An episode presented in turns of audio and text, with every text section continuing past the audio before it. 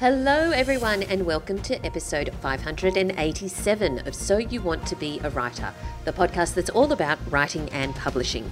My name's Valerie Khoo. I'm C E O of the Australian Writers' Centre, the world's leading centre for writing courses, and I'm your host. What have you been up to this week? Well, now that I'm back on dry land, because I've come back from the cruise that I went on, by the way, thanks to everyone who messaged me on Instagram responding to the... um. Well, weird and wacky Instagram stories that I was doing from the cruise to keep myself amused. I actually enjoyed creating them so much that I'll probably continue with them, although obviously not from the cruise, uh, but, you know, from my home office or in my creative studio. One of the things that I was actually really surprised about on the cruise was the size of the library. Uh, it spanned two floors. It had a stunning, huge spiral staircase connecting the floors, and it was stocked with a massive number of books. If you want to look at them, they're probably still in my stories. I put them in a highlights um, section on Instagram. Anyway, there were also quite a number of authors on board. Uh, the most famous, I suppose, and high profile was Sir Peter Cosgrove, who, of course, was previously the Governor-General of Australia, and he's written a number of memoirs. Um, we had a good chat about the benefits of personal storytelling. Anyhow, I'm back from my trip, and I'm back into the swing of things, and one of the things I am very excited about is our next special event. It's going to be awesome. Some of you may know that we have a very popular romance writing course, and it's usually a self-paced course where you have access to all the material for a year, a whole year, and you can go through it at any time, um, you know, at your own pace during that time. Well, you may have heard that romance writing is currently having a moment, right, in the publishing industry in so many ways. It is the most popular genre among readers right now, and many of the big names on the bestseller lists are currently rom-coms. And before you think that, let me just clarify, before you think that romance is, you know, those traditional Mills and Boon paperbacks that you might have grown up with. Um, I used to work in a newsagent. We used to sell so many of those. But there is a very specific kind of romance. And um, some people think that that's what romance writing is and only is. Well, think again, though, because many commercial women's fiction novels fit easily into the rom-com category. And many books in other genres, including crime, for example, have romantic elements or romantic suspense. And, you know, what about historical romances, right? So the romance writing course covers all of this and more. And very importantly, it'll show you exactly what the expectations are from publishers and, of course, from readers, so that you can ensure your story maximizes its chance to be published. Now, why am I telling you this? Okay, because I've organized something that's kind of awesome. As I mentioned, this course is usually a self-paced course where you have access to all the material for a year, and you can go through it at your own pace, in your own time, during that period. And it's still that, yep, you can still do it whenever over the next year. But I'm doing a special for Valentine's Day because, you know, it's romance writing. So I'm creating a romance writing special edition. Now, what that is, is when you enroll during my special Valentine's Day special, you get all the things that you normally do. So you get that in- incredible course where you get the twelve months access, but for the same price, there's no additional cost whatsoever.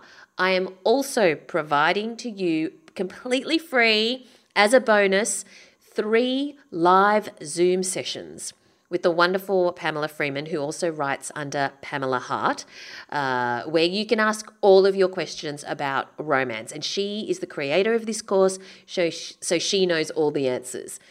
These group Zoom sessions are on the twenty-first of February, twenty twenty-four, twentieth of March, and the third of April. And if you can't attend, you can still submit your questions and Pamela will answer them, and you'll get a recording of the Zoom. You'll also join a special private Facebook group just for students who enroll during this Valentine's Day special, so that you can chat to each other and to A W C, of course. Now, here's the thing, because it's Valentine's Day, It's this is the only time of the year I'm organising these bonus Zoom sessions. My Valentine's Day gift to you. So you can still enroll in the wonderful course after the special is over, sure, but there won't be any Zoom sessions. You know, it'll revert back to a regular self-paced course. So if you've even been remotely thinking about learning about romance, this is the time to do it and take advantage of my Valentine's Day gift to you, because this is seriously the only time this year, the only time, possibly ever, but definitely the only time this year that I'm organising the additional free bonus Zoom sessions with Pamela Freeman for those who enroll in romance writing. And that's three bonus Zoom sessions, all included at no extra cost. So if you're interested, then find out more at writers centre dot com dot a u slash romance. That's writers centre dot com dot a u slash romance. Welcome back to Nat Newman, one of our fantastic creative writing tutors here at the Australian Writers' Centre, an all-round, you know, very interesting person who does five million things, but she's here this week to give us our writing tip. But before we get onto that, how have you been, Nat? Oh, I've been doing all right, actually, Valerie. How about you? Good. What have you been up to? Um, well, we've started rehearsals for the play that um I wrote last year, and that's going to be in the Lake Macquarie One Act Play Festival in April. That's exciting. Yeah. And what's the play called? Uh, it's or called the Library. Yeah, the Library. It's called the Library. Okay. Yeah. But it's uh it's a little bit sinister, actually. And I'm very excited because I've got my director, I've got fantastic cast, and I'm very intrigued to see how they interpret the story that I wrote. I love that. It's this another thing about write what you know, right? I mean, it's unsurprising that you've written about a library, yep. Or it's set in the library, or it's called the Library. Um, what's your relationship with the libraries? Oh, Valerie, I love libraries, as you probably know. Every time I, I was once in Manchester for, I think, two nights, and I joined the library just so I could like go in and, and look at some books. And I think I even borrowed a book or something. Maybe I wasn't able to borrow. I couldn't remember. But yeah, I just love libraries. I always go to libraries. Um, I'm a member here in Newcastle. I'm a member still on the Central Coast. I think I'm still a member in Sydney. I love libraries. Yeah, libraries are fantastic. I did the same thing at the New York Public Library. I was there for not very long, but I had to get myself a library card, yeah. And borrow a book. I can't remember what book I borrowed, but yeah, they had to get it from the depths of somewhere. And yeah, right. I just sat there reading it for a while to soak in the atmosphere. I absolutely loved it. Um, but I do love libraries as well. And some of the more magnificent public libraries that you I haven't been to many of them around the world. I've been to some. Um, they just seem so amazing. And the, we- the wealth of knowledge and books that are in there. I've often fantasized of doing some kind of world tour of, mm. of, of magnificent libraries and then documenting it in some way. But I, I would just... But then that kind of takes away some a bit from the experience, like, you know, when you become a travel writer and you, oh, yeah. Like, it's great. You get to travel a lot, which is fantastic, but you have to actually do the job and write the story as opposed to, you know, just bask in the library and surrounded by all these amazing books and surrounded by some books which are yet to go on the internet. um And to, you know, I love old books, just that feeling of who has owned this before and mm. what did they get out of it, you know. Um, uh, I recently bought a set of old books. It's a four-volume set and they're just beautiful. And they are, I think it's Canadian or or I can't remember, um, but it is, it was uh, in the late eighteen hundreds, and it was a four-volume manual on how to run a grocery store. Oh, my God. And it's fascinating. It covers every single thing from customer service to H R to rostering to, you know, how to do store your inventory to how to display it on the shelves, how to upsell. They had it like a, they didn't call it upsell, but yeah. they, you know, they have a section on really how to upsell. It's just fascinating. Like, is it from a franchise or a chain or something, or it's just for any grocery store? Mm, no, I think it's for any, it's for any grocery store. They call they don't call it groceries. I can't remember. I have to look it up. Um, but it, it, it's essentially a, a grocery store. Uh, yeah. So somebody took it upon themselves to write this extremely comprehensive manual uh, that covers everything that you could possibly, um, you know, even like um, uh, loading, like ha- how how to most efficiently handle when your goods are delivered and that yeah, sort of right. thing. How to how to handle your money. Um, uh, so it's it's it's it's just it really does transport you into a whole other other world. Yeah. Um, and it's, not something that you see often. Yeah, because it sounds so modern. Like it sounds like a really modern concept, but I guess it's not. I mean, like, you know, people have been managing shops forever.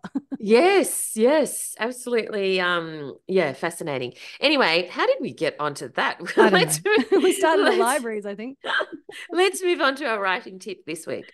Uh, okay, cool. So um, many, uh, many of our listeners and many people who are writing will have heard of the phrase "Kill Your Darlings," and mm. um, it's kind of it sounds quite brutal, but um, but it is a really valuable lesson to learn. It's something I'm I'm dealing with at the moment um, with a short story. I've actually been writing this short short story for, I would say, eight years. I just keep editing it, and it's just not quite right.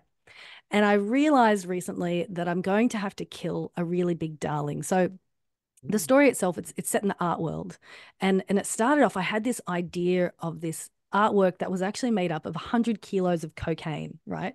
Oh. And and it, and it was just, just this image that came into my head. Um, and I've managed to write this story, which and I love, love, love the story, but that image that kind of kick-started it all, it's just not working anymore for the for the story. And I, I think I'm actually going to have to cut that sort of, that whole section from the story um, in order to make the rest of the story make sense. Like it's just not serving the story anymore. So oh. that's what we talk about when we talk about killing our darlings is um, just because, uh, okay, so I'm doing a um, a directing course at the moment, um, film directing course. Uh, don't judge me, Valerie. And, not judging, um, I'm just saying how you fit it all in, but anyway. um, and and in one at one point the instructor said something like, the, the audience doesn't care how hard you worked to make this scene. If it's not working in the overall movie or short film or whatever, you have to cut it. Like if it doesn't make mm. sense for the overall um, film, for the overall story, and if it's actually distracting or it's changing the tone or it's just dragging the story in some way, you have to cut it. And and I think that was the thing that really sort of kicked me this week, was to sort of go, you know, I'm going to have to cut this scene. Like my readers will never know that this scene was important to me and that it was important to kickstarting the story. Mm. If if it's not working for the story, I'm just going to have to cut it. And maybe I'll use that scene somewhere else um, because I, I just I just love the imagery of it so much, but it's not working in this story. So, yeah, sometimes you've got to kill your darling. Yeah, absolutely. How do you know when it's a darling and that needs to be killed? Um, I well, mean, you know, it, for for the for listeners who are wondering, oh, do I have any darlings to kill? How do they identify their darlings? I, I think one way, I mean, like for me, the fact that this story, that it still doesn't work after eight years, like I know that eighty percent of it is great, but the fact that it's still not working means that I have to really interrogate the story very closely and say, what is it that's not working? And and sometimes you have to ask, what is my favorite scene? What is my favorite piece of dialogue? What is my favorite imagery in this? And look at that and say, is that the problem? And sometimes, unfortunately, it is. So, yeah, I think that's probably the best way. I wrote this story once. It was a nonfiction thing and it had to get um, approved by, I don't know, whoever it needed to get approved by. And I'm generally not precious. And I just said, there's just one thing you cannot cut no matter what. And and they said, what? And I said, it's the word fart. I really want the word fart to stay in there. Because it was sort of like a uh, the, the people that needed to prove it were a bit corporate, yeah. and um, it wasn't fiction, as I said.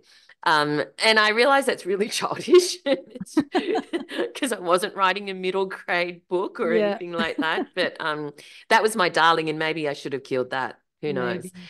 Speaking of killing your darlings, I, that reminds me. I really want. Have you seen that movie? I've been wanting to see it for some time, and I just keep forgetting to see where it's streaming, um, called Kill Your Darlings, uh, starring, um, you know, Daniel Radcliffe. Oh, no, I don't think I've even heard of it. Oh, yeah, yeah, yeah. It's um, uh, it's a, a dark academia type of oh, a type okay. of um s- story and film. Uh, I've been meaning to to watch it, so I'll oh. I'll let you know if I find He's it. He's made some really interesting acting choices, hasn't he? Like oh from my Harry God, Potter to Weird Al Yankovic to yes, the Swiss Army Man or whatever. Like oh yes. Yeah, yeah, well, he's going very well. So good choices. Yeah, interesting choices. All right. Well, thank you so much, Nat. Thank you. Right, let's move on to our competition this week. I'm giving away three copies of Whenever You're Ready by Trish Bolton. Whenever You're Ready unfolds as a sweetly wise and gently wistful novel revealing the secrets and seasons of three interconnected lives. Serving as a heartfelt tribute to the experiences of older women, the story is a moving and perceptive exploration of these women's quest for a new path in the aftermath of a sudden loss. Here's the blurb. An unexpected death finds Lizzie, Alice and Margot at various crossroads in their lives, torn between looking back and moving on. Lizzie is reeling from her discovery of a decades-old secret that changes everything she thought she knew about her friends, her family, and her marriage. Alice has always been the good-time girl, as charismatic, presenting the weather on television as she is working as a life model. But decades of piecemeal gigs have left her with a rapidly unravelling safety net. Meanwhile, Lizzie's perfectionist daughter Margot is realising that despite having built herself a faultlessly curated life, she hasn't put her troubled past behind her as neatly as she thought she had. Okay, so I have three copies to give away. Just go to writers centre dot com dot a u slash win. Now, entries close on the fifth of February, and I've made it super easy for you to enter. So writercentre.com.au slash win. And now, are you ready for the word of the week? Well, I hope you are. This is a really good one. I like it. It's posology. Posology. That's P O S O L O G Y. Posology.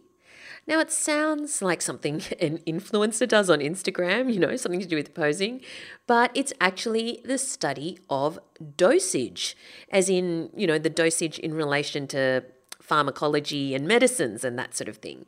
So there you go, posology. And now it's time for our writer in residence this week. Jenna Lo Bianco's brilliant novel is The Italian Marriage.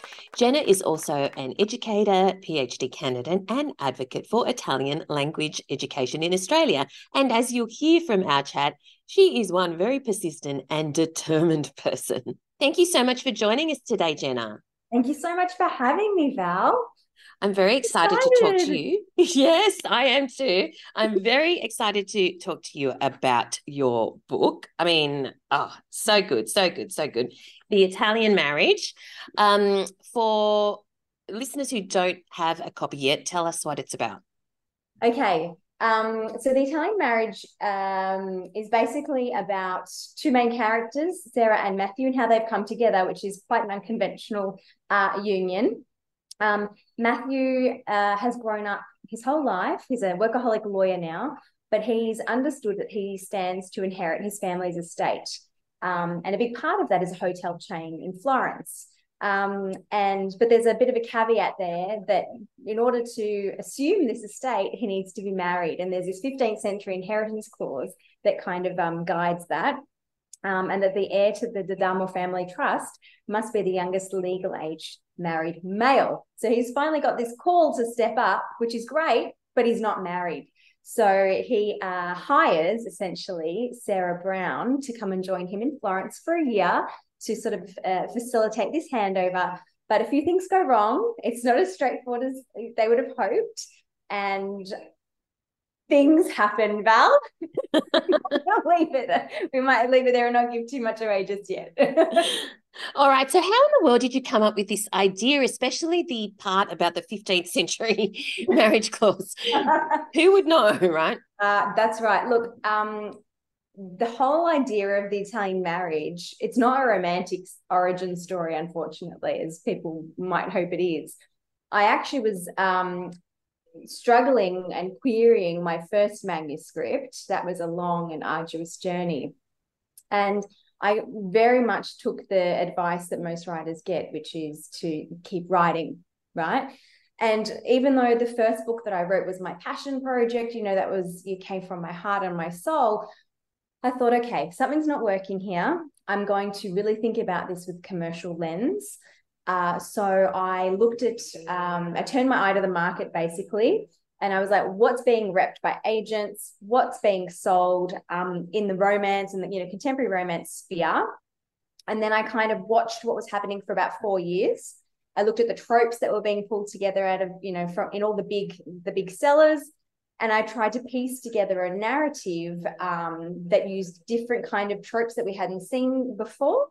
Um, I wanted to be different. I wanted to have a point of difference. Uh, and that's sort of how the idea of, you know, the inheritance clause came about, and the idea of an arranged, or like, you know, a, a fake marriage came in, uh, and the forced proximity sort of came through. I tried to pull all those tropes together. And then I thought, how am I going to set this in Italy? Because that's what it's been. Uh, and that is essentially the origin story of The Italian Marriage. It was completely commercial. I was watching the market and I'm like, if I'm going to sell to the market, because it's not my passion project now, I need to have that lens. And that's what I did. Wow, fantastic. I love that strategic approach. Did it become a passion project at all? And what happened to the original passion project? Okay, so the, the original passion project, um, after one hundred sixty rejections over four years, yes, I know. Oh, my I'm, God. I'm so stubborn. Um, that is going to publish next year. Uh, um, but I think that journey taught me a lot about what makes a manuscript ready. And um, it wasn't the time for that manuscript because, Val, it was very much... At the time when I was querying that to agents um, all over the world, agents everywhere, all the feedback that I was getting was, it's not the manuscript, it's the timing, because Emily in Paris had dropped on Netflix and everyone wanted Paris, France, you know, they didn't want the Italian story. Italy wasn't the vibe and it wasn't the aesthetic. Um, for me, it's always the aesthetic, but uh, mm. for the time, for the market, it was Paris. So my book was never, it was always clashing, you know, oil and water. And when this one came along, I thought, okay, this definitely has a very, you know, The Italian Marriage has a very strong sense of place. Um, but I think because of my commercial approach and my strategic approach, I was able to get through this one, get this one over the line. Yeah. one hundred six rejections. No, no, one hundred sixty. Oh my God, one hundred sixty rejections. Okay, the the resilience and the persistence is amazing, but I guess the moral of that story is keep persisting because it's happened for you now. That's fantastic. So yeah. Tell us about how you, now I know that you signed with uh, Jacinta DeMasi, the agent, and then you've got, and you ended up with a three book deal with Pan Macmillan. Tell us about that journey. How did you get on their radar, and and how did you, and, and then the, the story of how you got the book deal? Right. So I had Passion Project, you know, that first yeah. book. That set, I set that aside. I smashed out The Italian Marriage over like three months. Oh wow. Yes, and then I actually enrolled in the Australian Writers' Centre romance writing course, and I used that to edit, sort of like reverse geared that to make sure I felt like I had everything in place, and I was really happy with how it was all looking. I thought, okay, I think I'm ready now. And I decided that at that point, quite jaded and bitter about the journey, as you can imagine, um, I was actually going to put that one aside. And I was going to lead with the with the Italian Marriage. Now, I um I had followed Jacinta. So Danielle's my agent, Danielle Binks. But I had yes. been following Jacinta for a very long time. Um, I'd also been following Dan- Danielle for a very, very long time, but like the two of them. Um, and I had followed and unfollowed over my queering journey because they were, they in my mind were like the untouchables and people I really wanted to work with. And I found that when I was at my lowest ebb, it was really hard for me to watch everyone else's journey flourishing when I wasn't there. Anyway, I um and of I, course Danielle is an agent with Jacinta. Yeah, mm-hmm. yeah, yeah. So I ended up reconnecting um, and following them when I decided I was going to take this bad boy out onto the market, um, and no one had seen it. Like, no one had seen it, and I thought, great. And I was really careful not to send it out to anyone, because a lot of what I had seen in the Australian market was, particularly agents, if you have sent it to publishers before and been knocked back, we don't want to see the manuscript. Don't, don't, don't query us. So I'd learned from that experience. And um, I connected with, with Jacinta, and we had this funny little moment on Twitter, back when Twitter was a, you know, um, a, a big part of my life uh, for the writing community. Uh, and we we connected over this beautiful um, image of an Italian library. And I shot her um, something from my Instagram, an image that I have on my Instagram, about um, the library at the Accademia della Crusca in Florence, which is um, a governing body that helps to protect and preserve Italian language. And we ha- kind of had this click moment, and then she followed me back. And Valerie, that was the moment that I think my head fell off my neck and shoulders. And I thought, okay, I might be in with something. And then I'm like, no, professional mode, Jenna, do not do anything. You sit on your hands and shut up. And I did. And then we kind of just were in and out of each other's stuff, no DMing at that point, until one day I um I kind of had to pluck up my courage. And I said, okay, I'm actually going to, and, and I, meanwhile, I've been watching their website. They've been closed to, to queries for so long, like over a year, and I'm waiting and I'm waiting and I'm waiting, nothing's happening. Come on, Jenna, just do it. So I D M'd Jacinta, and I'm like, hey, Jacinta, I have two full-length completed women's fiction, contemporary romance, set in Italy, manuscripts, ninety-six thousand each. Are you interested? And then I just remember Val watching the bouncing ellipsis in the D M, you know, like my heart's like in my throat going, oh my God, this is going to be a rejection. That's going to be an unfollow. And then uh, Jacinta said something to the effect of, yeah, sure, great. Here's my email. Send it through. Oh my goodness. And then the waiting, then the waiting, it was like three months. And I'm like, okay. Three months. Yeah. And I'm like, it's okay, because publishing is slow. Everyone's super busy. Meanwhile, I'm watching all their other titles publish. I'm like, these girls are busy. Um, it's okay. And then I got to a particular point where I was like, okay, well, maybe it's just a, a no form, you know, or, a, or a, a rejection. And that's cool. I was like, yep, okay. I'm, I'm, I'm in a good place now. And I took my son for a walk. This is like deep in pandemic mode. I took him for a walk, and um, my phone pinged, and I was just like, oh, okay. And there was an email. And it was from Jacinta. And she said, um, just to let you know that we are seriously considering this work, and uh, Danielle loves it. And she's just, she's finishing off the other manuscript, but, you know, reach out to us if anything happens. Um, we want to, we want to have a chat. And then a couple of days later, I got my offer, and that was just crazy. It was just, it happened really fast. But that was an offer of representation by yeah. them, or an offer from Pan Macmillan? Oh, offer of rep. And then mm-hmm. I had a chat to Danielle, and she just got it. She just got me. She got the work. She's really passionate about strong, smart romance that just moves and challenges ideas, and, and is just, you know, I was just, she's just the right person for this. And she just got me and got what sets my version of all this apart. And I was just so excited. And then um, she wanted a little bit of time with them just to go back over them. And then we took them on submission. And four weeks later, I had a three book deal with Pan Mac. Four weeks later, and you got a three book deal. What do you remember when you got the call? Um, It was in and out. Um, I knew that they were going, um, Alex Lloyd, who's my publisher, he took it to acquisitions and obviously got all the uh, okay, and they worked out whatever they had to work out on their end. And then I just remember I was outside hanging out the washing, how glamorous and domestic goddess of me. Um, and Danielle goes, we've got a, we've got a deal. And she's like, I'll send it all across to you. And I was outside in the pouring rain, mind you, and nothing fazed me in that moment. And that was, that was it. And I was like, this is why I had to keep going.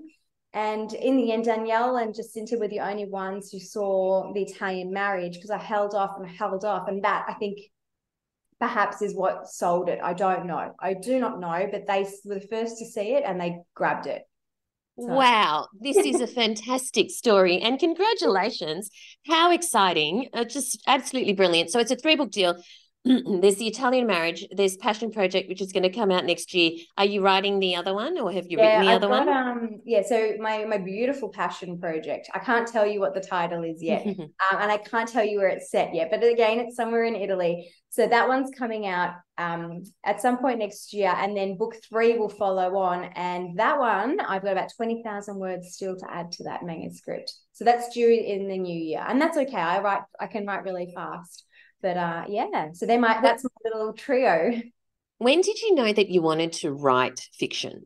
Oh my God, Valerie, I just didn't. It was a complete accident. What do you mean? It was a complete a- accident. Look, when I was little, and I've I've been a long time listener, first time caller to this podcast. Um, and I'll tell you that origin story if you want it too. But when I was little and I was in grade one, so I was like, what, six?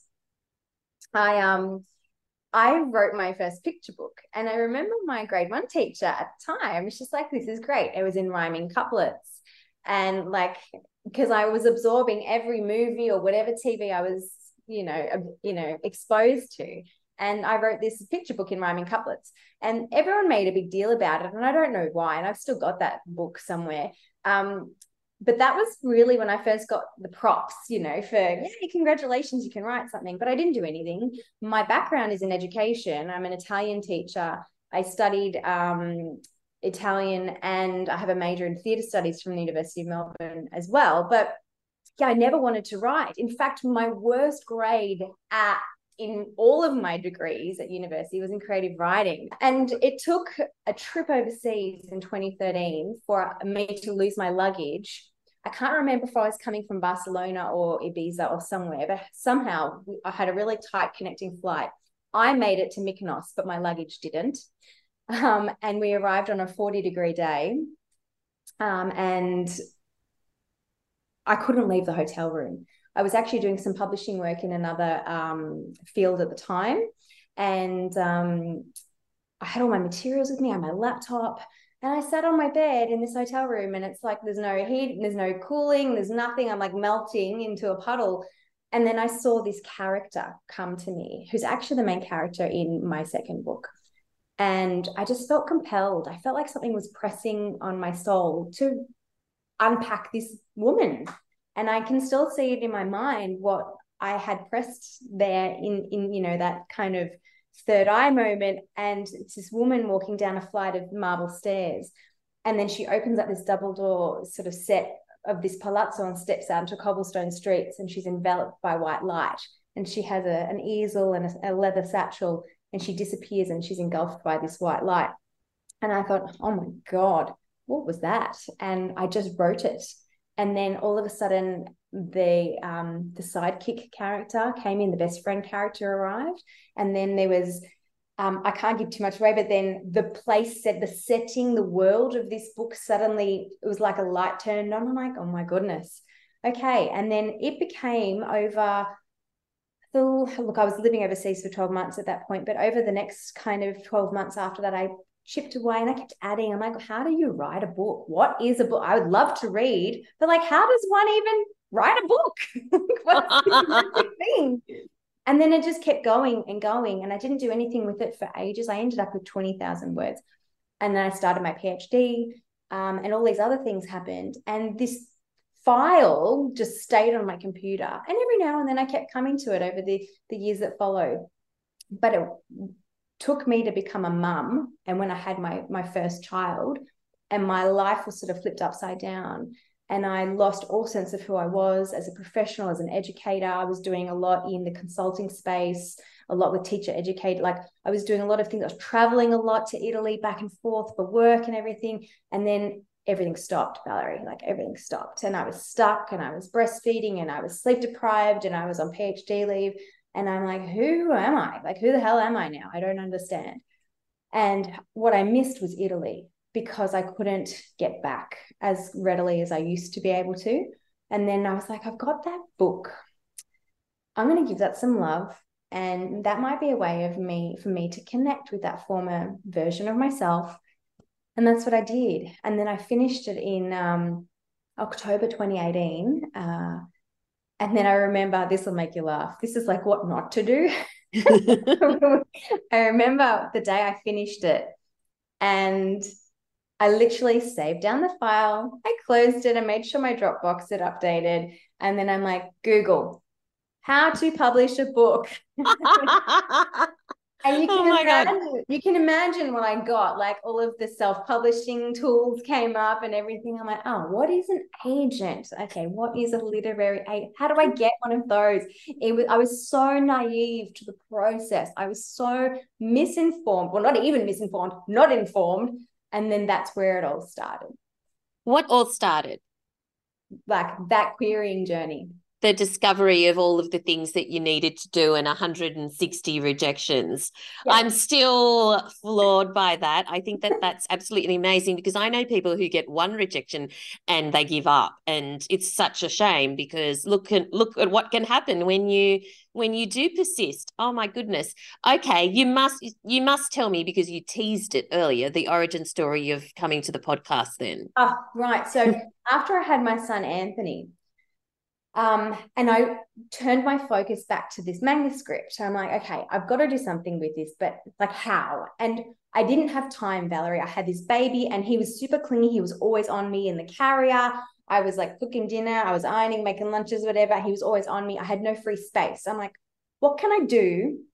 Because I love to learn. What can I do that's going to educate me and connect me and make me feel like I'm actually talking to another adult? Um, And then oh, podcasts, all right, we'll have a look and I'll see. And I remember punching into Spotify, um, author podcast and or writer podcast. I must have been writer podcast. And then I remember your face came up.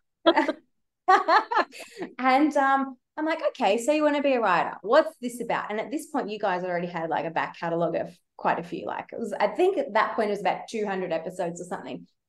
I'm like, okay, I can do this. Because one thing that Anthony did do for me when he was little in those first six months, he would sleep and um, I could take him for a walk and stick him in the pram and he'd give me a good hour. And slowly over the two naps that I got a day with him, I just went from episode one, I think it was Graham Simpson or something. Yes. First episode. And I remember he was, and Graham in his episode was talking about like how he did a PhD and how his PhD, even though it's not at all connected to his writing world, taught him the resilience and the focus needed to write a book. And I'm like, if Graham can do it, I can do it. Because I love The Rosie Project. It's one of my top fives. Let's, let's do this. And I literally went bang, bang, bang. I was smashing it like three or four episodes a day. And I'm like, if all, because so many of your beautiful guests have had like their rejections and their difficult stories and things have happened in their lives. If they can do it, I can do it. And I learned so much from hearing their experiences um, and connecting with the Australian Writers' Centre and just watching what you guys were doing. And I'm like, okay, there is, you know, a process and a system of how to do this and go about being published. And I just need to inform myself. So if it weren't for your podcast or this podcast, I don't think I would have known what to do. And I think I found peace and harmony in, in, you know, being able to empathize and share in that common experience with other writers. Oh, I love that. Thank you so much for sharing that. Where did you, and when you thought of this story and you thought of Matthew and Sarah, the characters, and at what point did you know what was going to happen in the whole story, or did you just start writing and mm. see what happens? Well, I, I had done that research for a while and I'd watched the trends and tropes. I knew kind of what was missing at that time in the market for contemporary romance. And all I had was the opening scene at Sydney Airport. I had him running through the airport. She's waiting for him. They get on the plane and we understand through the kind of context that's led up to that over the first few pages that they're married, but we don't find out until the plane takes off that they actually have never met in person. Um, that's what I led with. And then I, I had to decide where I was going to set the book because, and eventually when you read the other two that are coming, I'm really led by place, because a city with its own language, its own culture, its own customs and traditions and icons really determine what I can do to push the boundaries in terms of the narrative and plot. So The Italian Marriage couldn't have been set anywhere else. And my beautiful passion project story can't be set anywhere else because the place or the, the Italian city is very much a character in my in my plot work. What, where did the love of all things Italian come from? My background and my family. So my family background is Italian. I was born in Australia. My parents were born in Australia. My grandparents were part of that post-World War Two um, migration wave that came out. My mum and dad uh, grew up in northeastern Victoria um, in a rural country town. And given that, English language wasn't really a big part of that kind of um, absorption that happened in the community. community. So it became a really tight-knit Italian community. Not a lot of English was spoken. So mum and dad made the call when I was born to teach me dialect, so the family dialect. So I actually went to kinder not speaking English. I only spoke our local dialect. And I actually grew up with a bit of a love-hate relationship um, with my Italian background, because I just felt like one of the other many Italian kids.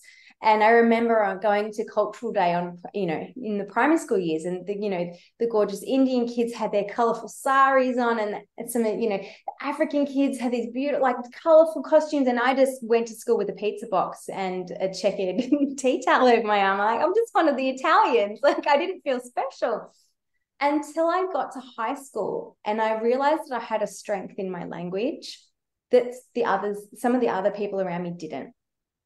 And I thought, okay, well, there's something to this, and I'm going to embrace it. And then I did Italian all through high school, through university, and I've lived in Italy, and I've studied and worked in Italy. And, you know, it's been such an immensely huge, important part of who I am as a person.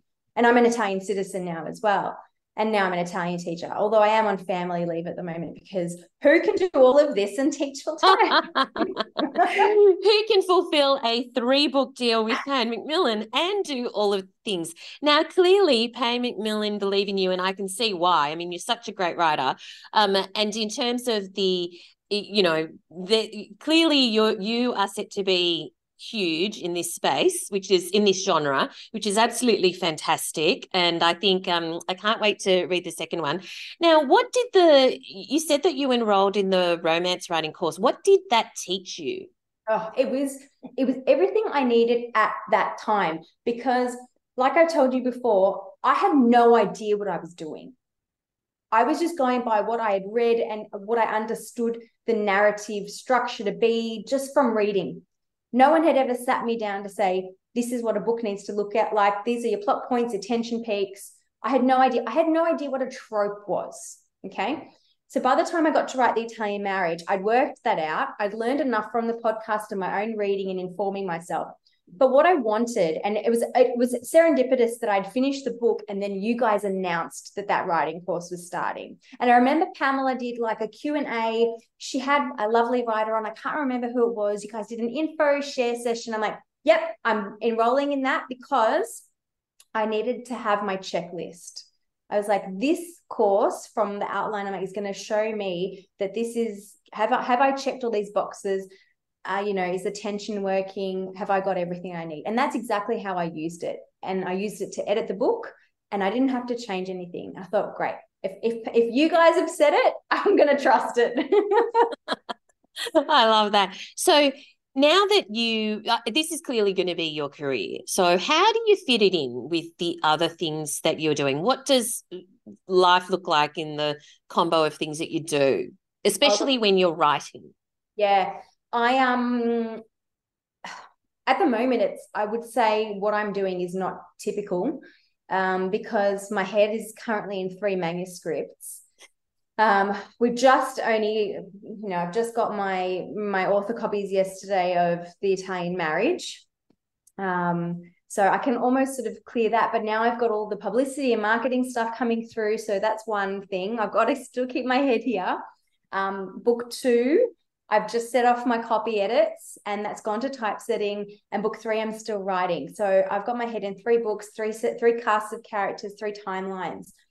Um, that's not easy. And I've got my PhD. I'm also writing on the side, and I've got my two small children. I've got a three-year-old and a five-year-old, and I'm running a oh. Um, I'm trying to do some relief teaching to keep my teaching um, registration alive and well. I've got to do minimum number of days a year for that. Um, so what I do, and you got to remember, like, all of this is with love. Yeah. Like, I love this. This is not a chore. Um, so I get up in the morning, um, sometimes four thirty, sometimes five, depending on how I go. and I try and get a few hours in in the morning, um, whether it's writing, if it's reading edits, if it's um, PhD, whatever I, I'm feeling or the, what is necessary, you know, necessary at the time. And then when the kiddies go to bed at night, I'll duck out and go for a long walk, clear my head, podcast or music. I come home and I keep going. So I don't actually sleep a lot, Val. I, I get maybe five, five, four and a half, five hours a night. But I know that what I'm doing is setting up my career, and I know that this is my back catalogue, and um, like I understand that, you know, this pace and this rhythm won't always last. It won't always be three books in this time frame that Pan Macmillan have set. Um, it will it will slow down. I know that, and this is really important to to set up the career and to set up the back catalogue and. And the podium, essentially, from which I'll... I love that you recognise that this is such an important setup stage, because I can totally see you having longevity in this career, and and you'll have a, a easier time of it if you do do the work now, even though you are juggling five thousand other things. Um, now, I usually end with asking about your top three writing tips, but as I said before, there are some people who... they get one rejection and they give up. I would love to hear what your top three tips are for that resilience, for that persistence, for, you know, sending out the one hundred fifty-ninth email, you know. Yeah, what would your tips be on, on that? Because the, the payoff is so fantastic. It yeah. has been so fantastic for you. So what would they be? Um. Okay, so I was told by a very, very special, very dear writer friend and now very special girlfriend of mine, Sandy Barker, who I know is a, f- a friend of the, your show as well. Um, yes. She's been a mentor for me through this whole journey. I'm actually catching up with her tonight, um, and I'm going to hand over my book for, for the first time. Um, but Sandy gave me advice, and I remember she said to me, Jenna, it might not be your first book that gets published. It might be your second, it might be your third. So you need to keep writing. And when I was doing, you know, all my research and connecting with all these resources, that was the, you know, consistent thread. Keep writing, just keep writing. Doesn't matter what happens. Your words are your words. They're no one else's. Write for you first, keep writing. And that's what I did. And in the end, I had two manuscripts to take to Danielle. And then Danielle took two manuscripts to Pan Macmillan. And we actually also had Um, like ten thousand of, of a, another book and two, three pages of synopses of other books. So you've got to keep writing, because that shows that you have more ideas, um, more than one story. You're not a one-hit wonder. Um, it shows development in your skills. Um, and that was a discussion that I had had as well. Like, okay, well, we can actually see how much your writing has developed from book one to book two. We might lead with this one for now because this one needs a bit more work, but you're proving to people that you're a long-term investment. So you got to keep writing. No matter who says no, write for you first and keep writing. Love it. And yeah. in the end, it prepares you for everything else, because just when you get the book deal, it doesn't mean everything becomes easy. You need to have the resilience to deal with edits, to deal with feedback. Like, you need to just grow that thick skin. Yeah. So keep writing, grow mm-hmm. a thick skin. And what's number three? Um, I think you need to learn to back yourself. And that's not like an ego thing. It's not a, I'm better than everyone. It's actually much more humble than that. And it's about understanding where you fit in the world of writing. You need to know your niche, know what makes your writing special. What is it about you that stands out in that field or in that genre? Because that's what's going to help propel you and keep you going. And that was what I kept telling myself when everyone came back and said, great, but it's not Paris. We're looking for this. We're looking for that. I just kept going, great, okay, it's not my time yet. Because I understood that what I had to sell was different. And I've got my academic background. I've got my teaching background. When you deeply and innately know a language and a culture, it changes something. And when I've read books in the past, I go, wow, this person like knows this stuff, right? So I think so much of it is knowing your niche and embracing that and hold on to that, because that will, is what will sell you when your moment is right. Well, congratulations, Jenna. I'm so excited for you. Everyone, get yourself a copy of The Italian Marriage. You won't regret it. And also, I cannot wait to see your author career just bloom and flourish. Thank you so much for your time today. Thank you. And thank you for everything that you've given me over the years, because you've been a big part of it. I hope you enjoyed my chat with Jenna. I cannot tell you how happy I am for Jenna, and of course for all students who go on to achieve their writing dreams.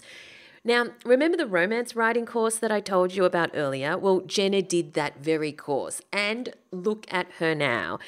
And you're going to be in an even better position, because when you enroll now, you'll get my Valentine's Day gift to you, which is the three free bonus Zoom sessions with the wonderful Pamela Freeman, who created the romance writing course and has published more than forty books, including many romances across different genres. So to find out more, check out writers centre dot com dot a u slash romance. That's writers centre dot com dot a u slash romance.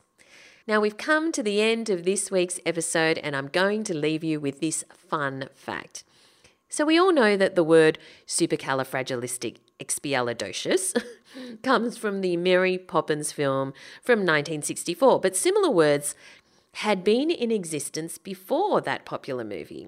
There was a song in nineteen forty-nine called Supercalifragilisticexpialidocious, and the word supercalifragilisticexpialidocious Alidocious appeared, just like nuances there. Uh, that one appeared in a column by Helen Herman in the Syracuse Daily Orange in nineteen thirty-one. So there you go. You thought it came from Mary Poppins, but it's a variation of some words that have come before it. Okay, this brings me to the end of this week's episode. Thank you so much for joining me. I look forward to chatting to you uh, next week, but I also look forward to hosting you in the Romance Writing Special Edition course as well. If you'd like to connect on social media, make sure you join the listener community on Facebook. Just search for So You Want to Be a Writer podcast community and request to join. Love to see you in there. It's free to join. And also feel free to connect with me personally on social media. I'm at Valerie Khoo, that's K H O O, on mainly Instagram these days, to be honest. Thanks for listening, everyone, and I look forward to chatting to you again next time. Thanks for listening to So You Want to Be a Writer. You'll find the show notes at writers centre dot com dot a u slash podcast, or sign up for our awesome and often hilarious weekly newsletter at writers centre dot com dot a u slash news, where you'll find writing resources, giveaways, competitions, and much more.